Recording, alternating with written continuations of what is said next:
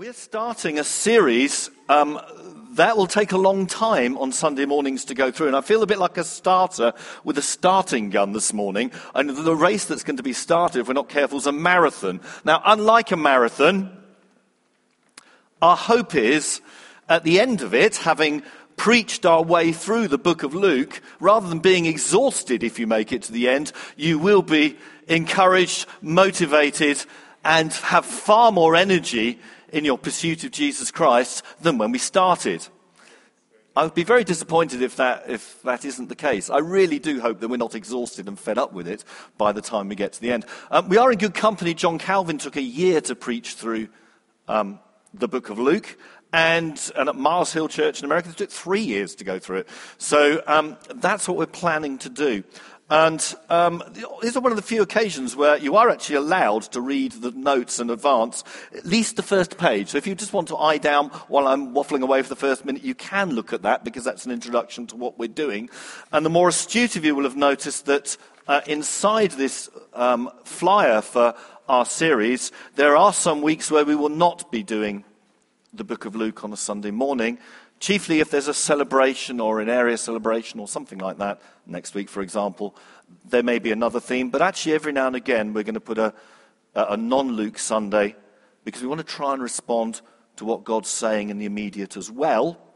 There's always a balance in designing a teaching program with trying to find out what God wants to say to the church and going with that, and so things can be thematic in our preaching uh, but also making sure there's a bed- bedrock of the Word of God as given to us in the Bible that's preached as well. And there's this balance between the now Word, what God wants to say to us now, and what's always true. And so we actually hope that both will come out in the book of Luke as we go through this. So, my purpose this morning is really just to say a little bit of background about Luke the person a little bit about the background about the book itself or the writing, and then just to give an overview, if you like, a taster of what's coming up. And there's a good reason for doing that. So um, please, uh, you know, if you're not careful, this could end up as like a trailer. And of course, a trailer's not, you know, has its sort of disadvantages. This is not a trailer. This is the real thing as well. Okay? Just be clear about that. It's a trailer for the next year, but it is the real thing as well. It really is the Word of God we're looking at. So, um, of course, I'm a teacher, as you, you might have picked up. Um, let's start with Luke the man. And uh, can anybody tell me something interesting about Luke? It's that one there. And we'll just see where we go. A bit of audience participation. Don't open your study Bible at this point. Okay? Anyone, anyone tell me something interesting that they know about Luke? He was a doctor. He was a doctor, yes. Very good. He's called a physician uh, in Colossians chapter 4. He's a Gentile? He was a Gentile. Very good. Let's look at that. Luke the man. Now, like all of the Gospels, they are technically anonymous in that the writing itself doesn't say who wrote it. Unlike most of Paul's letters, for instance, none of the Gospels actually directly tell us who wrote them. And that's true of Luke as well. One of the important things to realize is that Luke's Gospel is part one, and part two is the Acts of the Apostles. And it's pretty clear they were written by the same person. They have the same prologue, the same introduction. We'll look at that in a minute. And uh, they're, stylistically, they're very, very similar in the way that the Greek is written. It's pretty clear that Acts was written by one of Paul's companions. Indeed, from about just over halfway through, the language, when describing Paul's journeys, moves to we. So the person writing it was there. We went here. We found that the island we were shipwrecked on was called Malta. Whoever wrote it was there with Paul. And, of course, Acts ends fairly abruptly with Paul under house arrest in Rome. And if we look at the two or three places in the New Testament where Luke is specifically mentioned, Luke was one of Paul's companions, and actually it says at the end of 2 Timothy, which Paul wrote from Rome, Luke alone is still with me. So there's a good case to be made that Luke wrote Luke and Acts. And actually, from almost the earliest part of church history, that's never really seriously been questioned, it's just been assumed. That he was a Gentile can be inferred. It's a fascinating little passage in uh, Colossians 4, at the end of Colossians 4, where Paul lists his companions and he makes a distinction between the Jewish ones and Luke. Doesn't explicitly say he was a Gentile, but he calls the other companions as uh, men of the circumcision. And then he talks about Luke. So, kind of the inference is he's not Jewish. How amazing that is that a significant portion of the New Testament was not written by someone with a Jewish background. How important might, that might be in understanding one of the key themes we'll come to in a minute about Luke is the gospel is for all people, that the person who brings that out was himself not Jewish.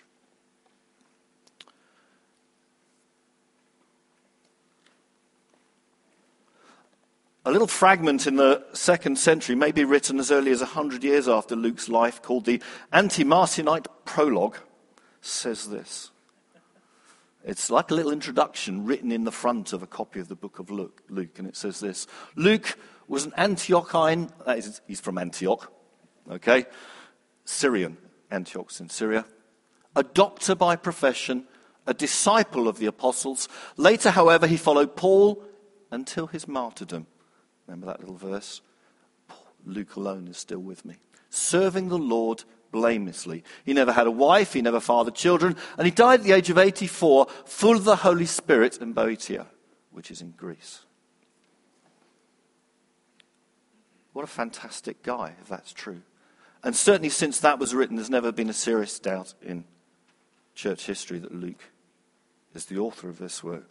But what a testimony 84 years old and still full of the Holy Spirit. Think when I'm 84, I'd love that to be said of me. Still full of the Holy Spirit. Having served the Lord blamelessly. I'd love that said of me. Following Paul, serving another one's mission and vision for all those years. Actually, just, just sense this morning for one or two of us, that's an important word. Your mission might be facilitating somebody else's mission. Your mission might be facilitating somebody else's mission. And maybe only God will know that. But isn't it fantastic that this guy, 2,000 years later, we're still talking about him and reading what he wrote? Okay, moving on. So that's a little bit about Luke the man. I love it. A faithful servant. Detailed in his writing, scholarly in his writing, a clever guy if he's a physician, but in the middle of the action as well if you read Acts.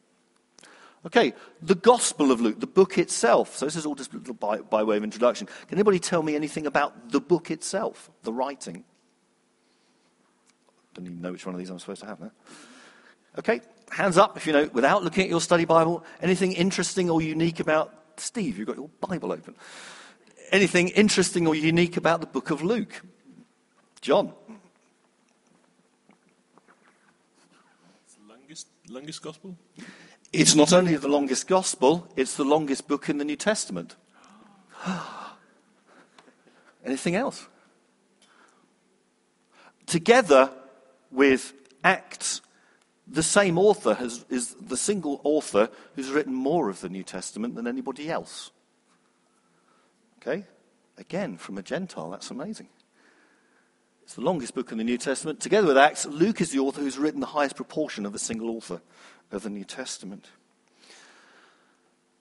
Nearly half of what he says appears to be just quoting what Jesus said. Common question Do you know what Jesus really said? Well, if you read the book of Luke, you will find out. And sometimes we can get interpreted stuff to us, all of which is really good, and I shall interpret the word of God to you, but sometimes we just need to go back and read what Jesus said.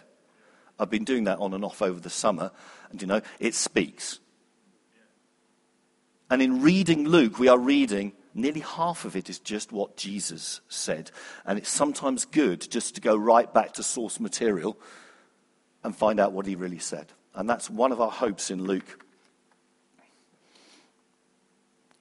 There's a significant amount of stuff written in the book of Luke that isn't anywhere else. in the New Testament or in the other Gospels. And if this man had not been careful in writing it down, we wouldn't have it. Just give you three examples. The story of his birth, Christmas. Most of that is in Luke. Imagine the Christmas story without all the prophetic lead up to it and John the Baptist being born and all of that as well, and Mary's song and the angels and the shepherds. And then what happens at the temple afterwards and all that prophetic insight there. None of that is anywhere else. It's only in Luke. The ascension of Jesus Christ. We sometimes miss that, actually. Um, if you stick to a church calendar, we can normally find a Sunday nearby when we celebrate Christmas, and we've got Christmas Day as well, and uh, we can find an Easter Sunday, but Ascension Day normally gets slipped in on a Thursday or something, doesn't it? And we can miss it. But the Ascension is only recorded in Luke and in Acts. It's not anywhere else. Important. And the parables. Luke's got more parables than all of the other Gospels, and a number of them that are only in Luke. And if I was to take a straw poll as to which you think is the most widely known and loved of Jesus' parables, in your top three, probably most people would say the Good Samaritan and the prodigal son. They're only in Luke. We wouldn't have them if it hadn't been for Luke.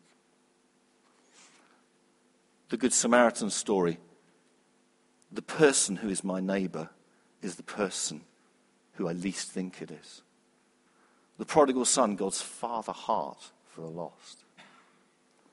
We wouldn't have those without Luke. Okay, those of you who like things to be orderly, Luke is really nice and orderly as well.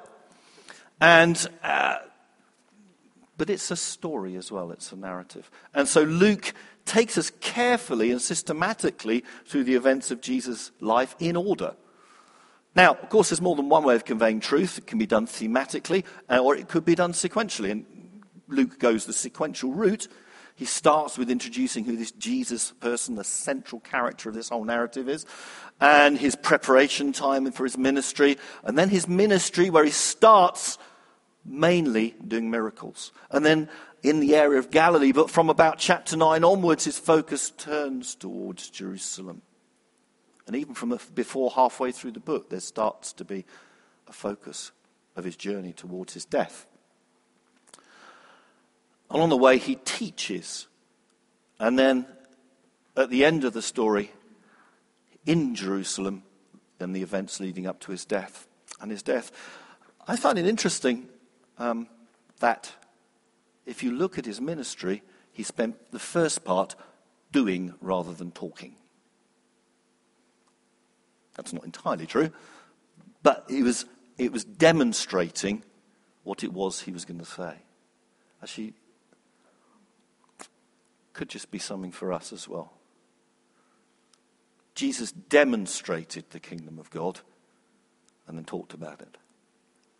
Okay, let's just be careful not to get caught up with too many words when we should be doing.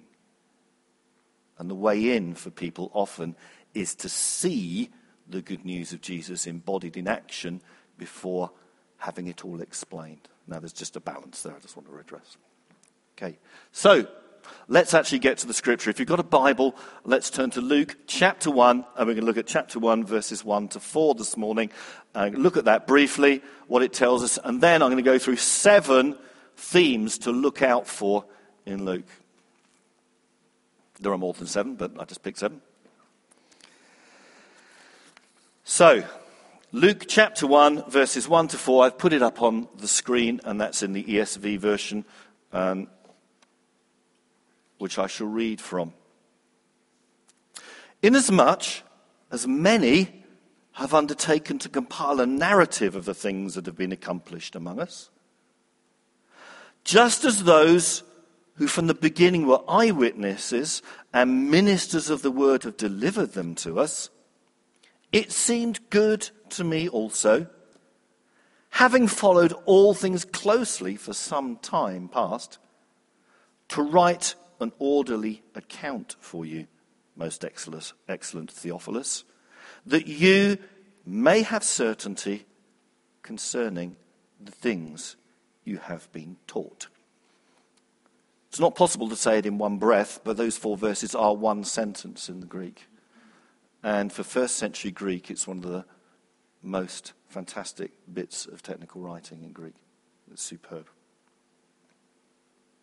Let's see what f- from here then. Luke was written to a person.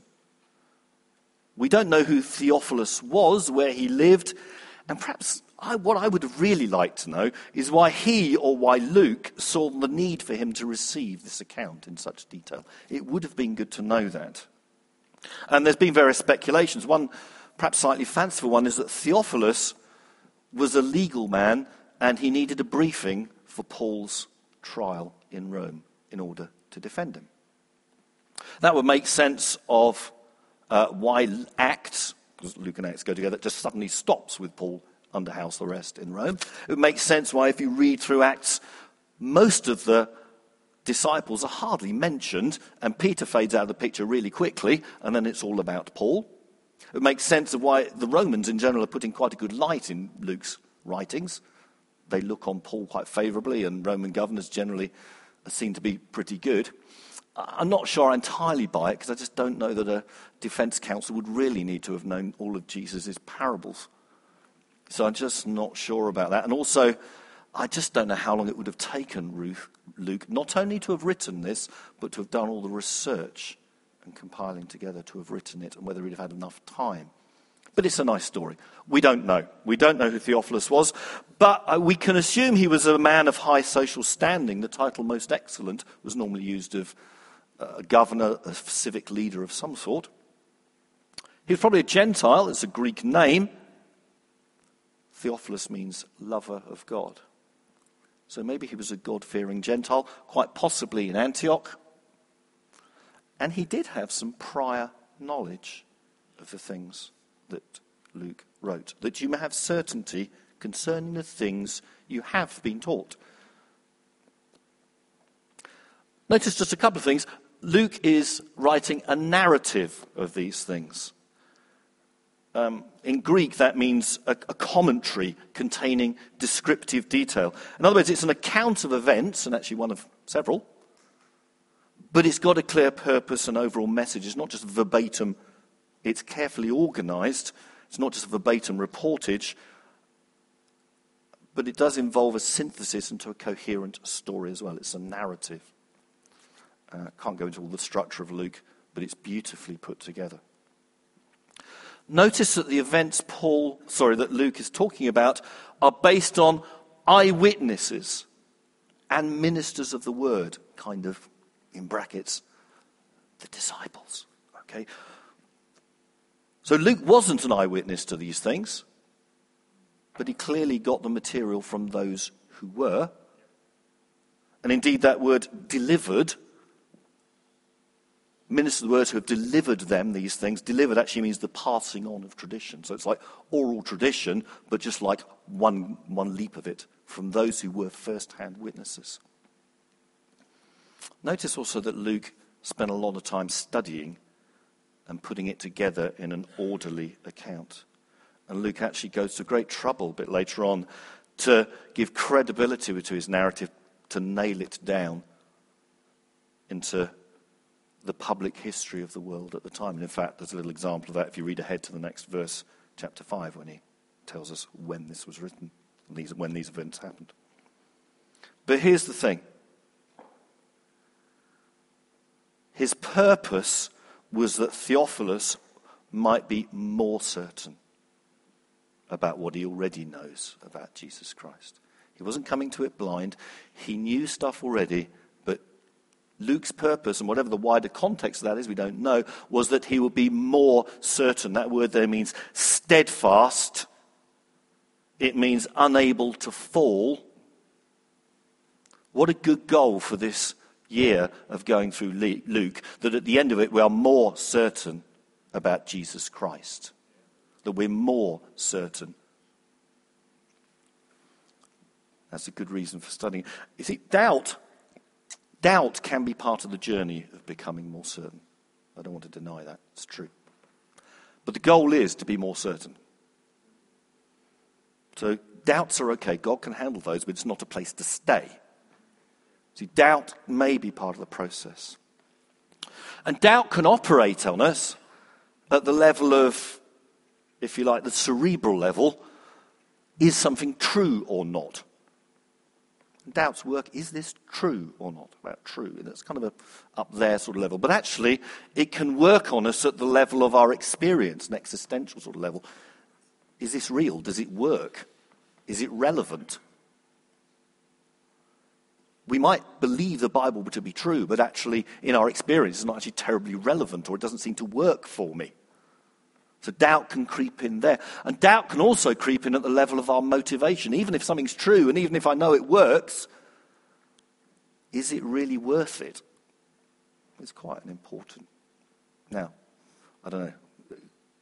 This could get a little bit embarrassing. Wave your hand if you've had doubts at the level of, I know this is true and I know it's, it works, but is it really worth giving my life to following Jesus Christ? Anybody had that sort of doubt? Right. But you see, I think what Luke writes is to try and make us more certain in all three of those areas. That we become more certain in what we believe to be true, that we become more certain actually in our everyday experience that it works and that it's relevant. And thirdly, I would like to think that at the end of going through Luke, we will be more motivated and understand that this is a life worth living. That's the goal. So, what was it that Luke really wanted to convey to Theophilus? Here are some themes, and I've got seven of them, there are more, to look out for. Now, this could end up being a bit like a spoiler alert, okay? And of course, the problem with that is if I tell you what's coming up, you might not bother to come back next time. Um, or you might fall, think it's okay to fall asleep because you've heard it all. That's not the point of me doing this now. Um, and I hope it's not like anybody been to the cinema, you've seen a trailer, and you know, you think that is an amazing film. I've got to go and see that. And when you actually get there and watch it, you think, all the best bits really were in the trailer, and I, I got it all in two minutes, and that, the film is sadly lacking in comparison. Does that, anybody like to say which film that happens to them with? Um, anyone? no, that could get a bit partisan, but, but that happens, doesn't it? You know, the two minute trailer is the most exciting bits of it, and that's all there is. Um, so I hope, I really hope pray that's not going to happen now either. That in telling you the most exciting bits, then, then, then you'll think you've got it all. And this is not an executive summary either. As far as I see, executive summaries are like a single sheet of paper given to executives so they don't have to, have to listen to the talk. And it's not that either. Sorry if there are any executives here. But it's like, you know, it's the, the bullet points. This is it. You don't need to listen to the rest. You do need to listen to the rest. And the reason I want to tell you these things is if we go through Luke passage by passage by passage, week by week, it's sometimes in the detail easy to miss overall themes, overall things that keep coming up over and over again. Sometimes, in just looking at the individual piece, we don't see that that fits. And this is coming back again. This is it being said again. This is it coming out again. And so I at least want to alert you to seven things to look out for for when they keep coming up, because part of this narrative is a narrative. It's a whole picture, and we are supposed to get the whole picture as well as the detail. So, seven things. One of the really key things in Luke is about who, as you might expect, who Jesus is. Who is this man? Well, Luke's clear that he was a man, fully human. But also, he's clear that he is the Son of the Most High, the Son of God, that he's the Lord, that he's the King, he is the Holy One, and perhaps most importantly, that he is the Savior. Look out for it, it keeps coming up again and again. But I like this the Christ of God. That title is declared of him by angels, by demons, by men, and even by himself. The Christ of God. And what that means is something like this The one from God, on whom the Spirit is, Christos means the anointed one, okay? To save people and set them free. All of that expectation is built into that title. The one we're talking about is that. The Christ of God, the one, the promised one, God going to send to his people, on whom the Spirit of the Lord is to set people free and save them.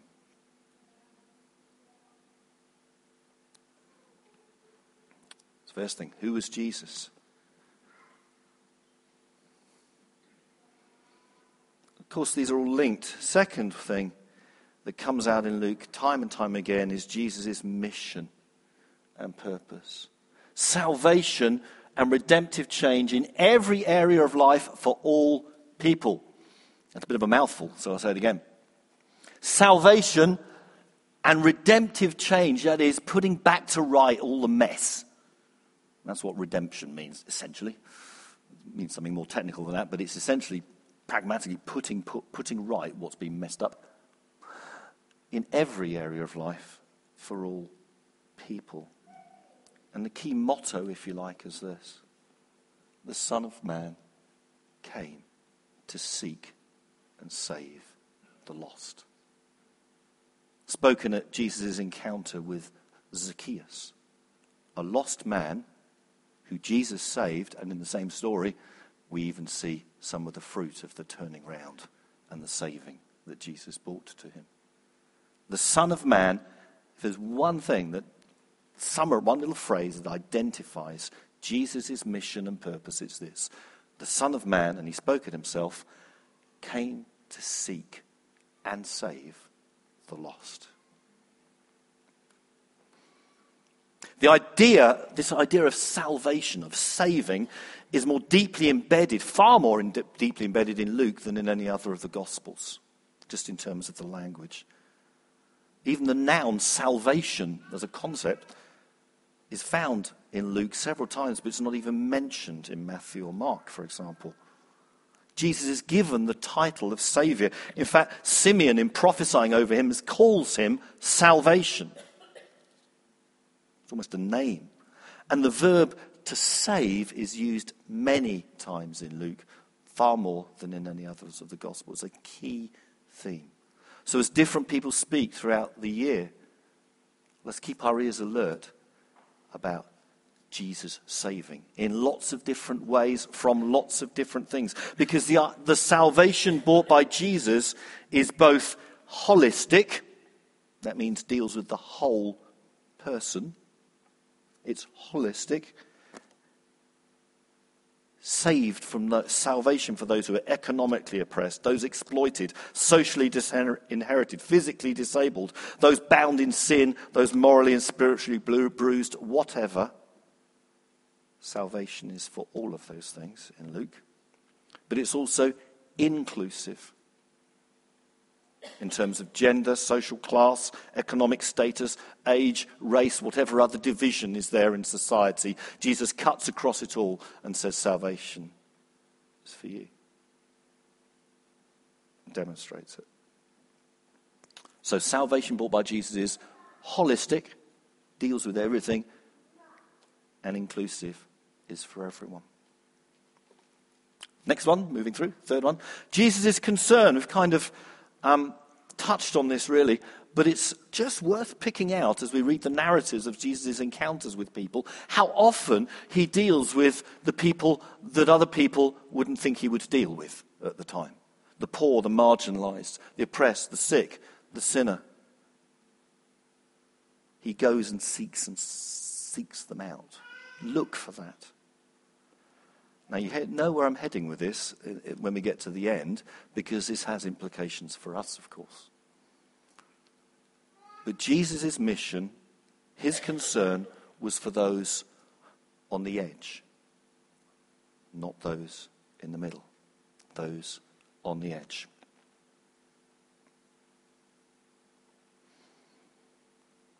Jesus' kingdom is a theme his authority over every realm. Jesus declared a king. He taught extensively in Luke on the kingdom of God. There's one thing to be said that you're a king, and there's one thing to talk about it. It's quite another to demonstrate it. Okay, but actually, Jesus did all three. He was entitled a king. He taught about what the kingdom of God, his kingdom, is like, but he demonstrated kingdom authority with acts of power, particularly in that first section of his ministry whilst in Galilee. And in just one fairly short section, he shows his authority over the spirit realm, casting out demons, his authority over death, raising a dead person to life, and authority over creation itself. If you've got authority over the spirit realm, over death, and over the created order, there's not much that you're not king of.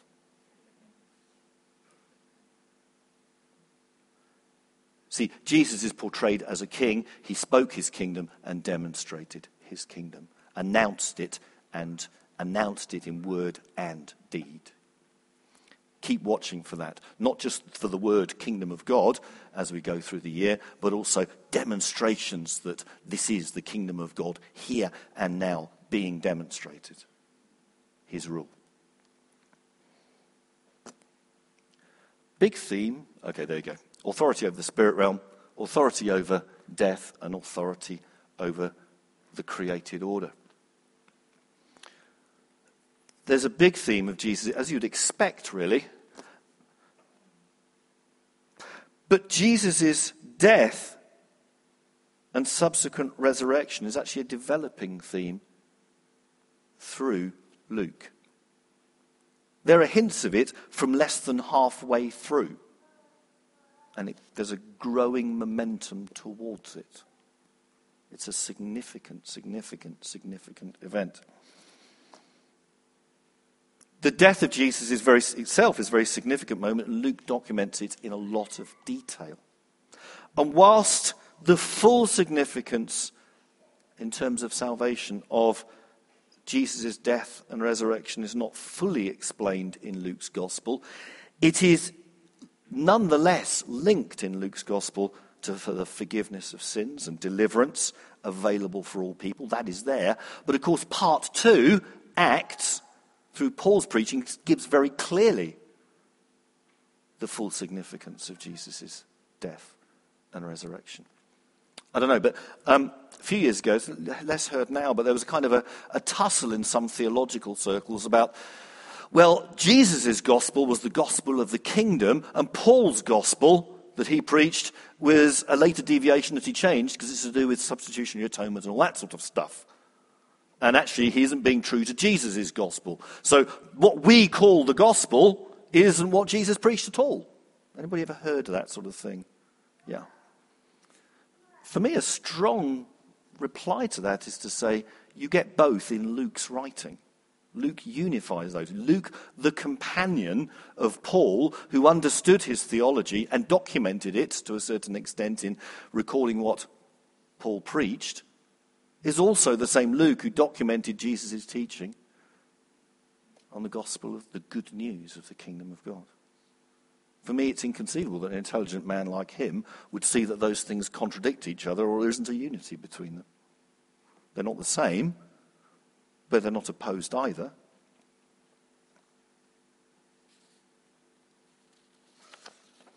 Quickly, two more. Two more themes to look for Jesus' death, the activity of the Holy Spirit. All the key events in Jesus' life, particularly in the early parts of Luke, are marked by the activity of the Holy Spirit. The Annunciation, the conception, his affirmation from the Father. He's led by the Spirit. He's empowered by the Spirit, quite explicitly. The Holy Spirit is around when Jesus is around. And another theme Jesus promises that same Holy Spirit for his disciples as well and this leads on to my last thing in a second, in order that they carry out his mission of preaching repentance and forgiveness and declaring and demonstrating the kingdom.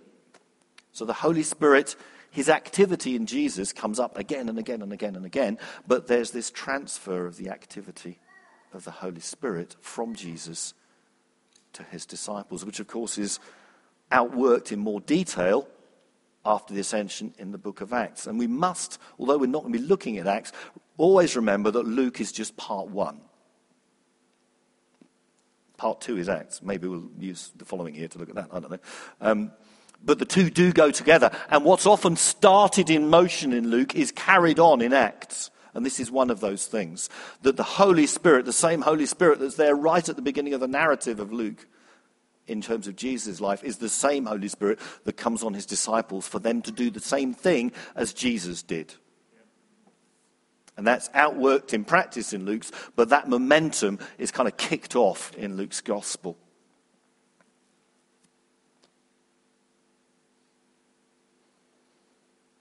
I perhaps should have said, by the way, that whilst we are working right through the book, at Christmas we will do the birth narratives of Jesus. So next time we look at Luke, we will not be starting with that. We'll actually jump forward a couple of chapters. And around Easter, we'll jump and do those narratives as well. So we will be going right through the book, but just at two occasions we will take things out of sequence. Um, I'm sorry? Even though Luke wrote them in sequence. Um, we really should have started this series just before Christmas if we were going to do that. Um, got it through it in a year, but that, then Easter wouldn't have come at the right time. Either. Anyway, whatever. So there you go. But here's the thing that momentum is a momentum that involves you and me.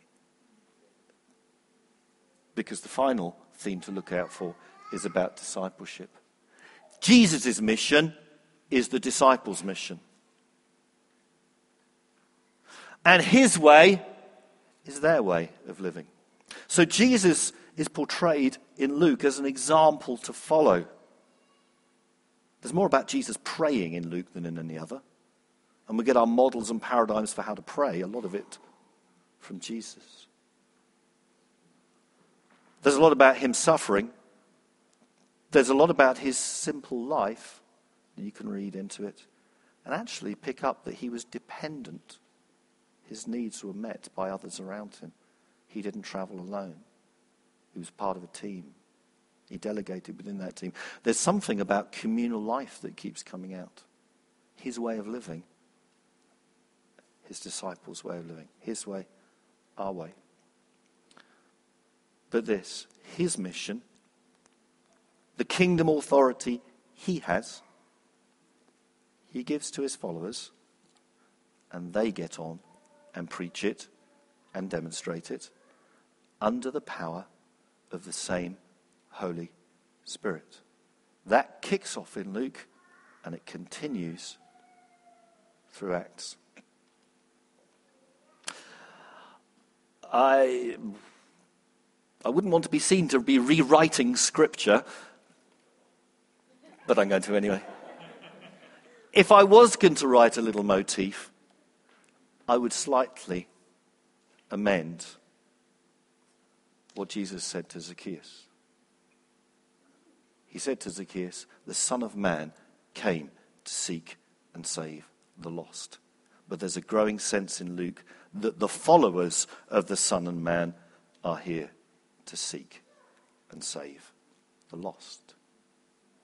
That's not directly a quote from Scripture, so let's deny that. But, but that's the heart of it. The followers of the Son of Man, the disciples of the Son of Man, not just were there, but are here to seek and save the lost. If in a year's time or whenever we finish this, we have a church who not only understand in theory, but find that it works and find that it's relevant, and even deeper than that, know that it's worth it to be people who seek and save the lost. We'd have got a hold of what Luke was trying to convey to Theophilus. Now,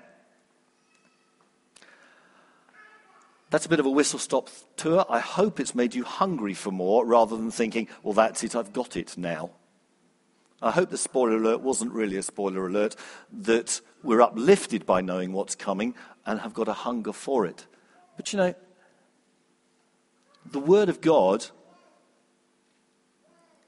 can land in lots of different ways. Can land on hard ground and bounce off. It can lie, land on minds that are not ready to be transformed and renewed. And it can land on hearts that won't receive it. And I wonder what are those who are going to prepare the Word of God for you over the next year? But their work is in vain if it doesn't land in a way that it can do its work. And if you're up for it, I'd like us to pray that God would make us receptive to receive His word. And I'm not saying, by the way, that those who are going to preach will be infallible, but the Holy Spirit will help us. But I'd like to posture us at the beginning to receive the word of God over these next months. That it would not only bring truth to us that we can understand or bring clarity or more certainty to what we know, but it brings clarity and more certainty to its relevance. In other words, we experience it more as well, and that it motivates us. Earlier on, I said that doubt can work at the level of what we know, whether we think something's relevant, and whether we're motivated for it. The Word of God, I believe, can work on all of those things. And I'd like us to pray to be receptive. You're signing yourself up, in one sense, to be open to the Holy Spirit teaching you as we look at these words over the next year. And that when those things land, you'll be responsive. That in a year's time, the Word of God will have borne some fruit in our lives. I'd like us to pray that. I'm going to pray for us a minute. I do think also, though, that what's really great about a trailer, or perhaps different from this, is not isn't just a trailer for it. This is the real thing. And actually, the salvation of which we've spoken about is available here and now, today. And that salvation that Luke speaks of is holistic. We've already prayed for those. You need prayer for issues of sickness, and there's still opportunity for that at the end. But if actually you know you need a situation turned round this morning, economically, physically, because you're marginalized, because you're struggling in some way, or because, perhaps most importantly at all, of all, you don't know this God, this Jesus of whom we're speaking. Salvation is here today as well. And we'd love to leave opportunity for that. But let's pray. Uh, let's pray. If it's in your heart to, to commit yourself to receiving God's word over this next year, let's, let's stand together, shall we? Be good. And I'll just pray, hand over to Steve. Father, I find it amazing that all these words from so long ago are here with us. But what's even more amazing is they have the power to change us. Lord, we want to commit ourselves to being receptive and come with open hearts and minds to receive your word. That over these next months we might become more certain of what we believe, more certain that what we believe about Jesus Christ is relevant, and more certain and confident in that we're part of your mission that of which it speaks. Lord, different ones of us, you will speak different things to us, no doubt, but we want to commit ourselves to receiving your word and allowing it to do the purpose for which you intend it in our lives and in us communally as part of your people.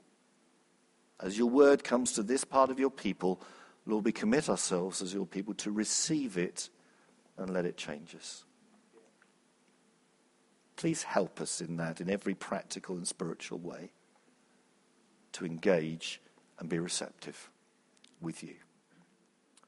Thank you, Lord. Amen.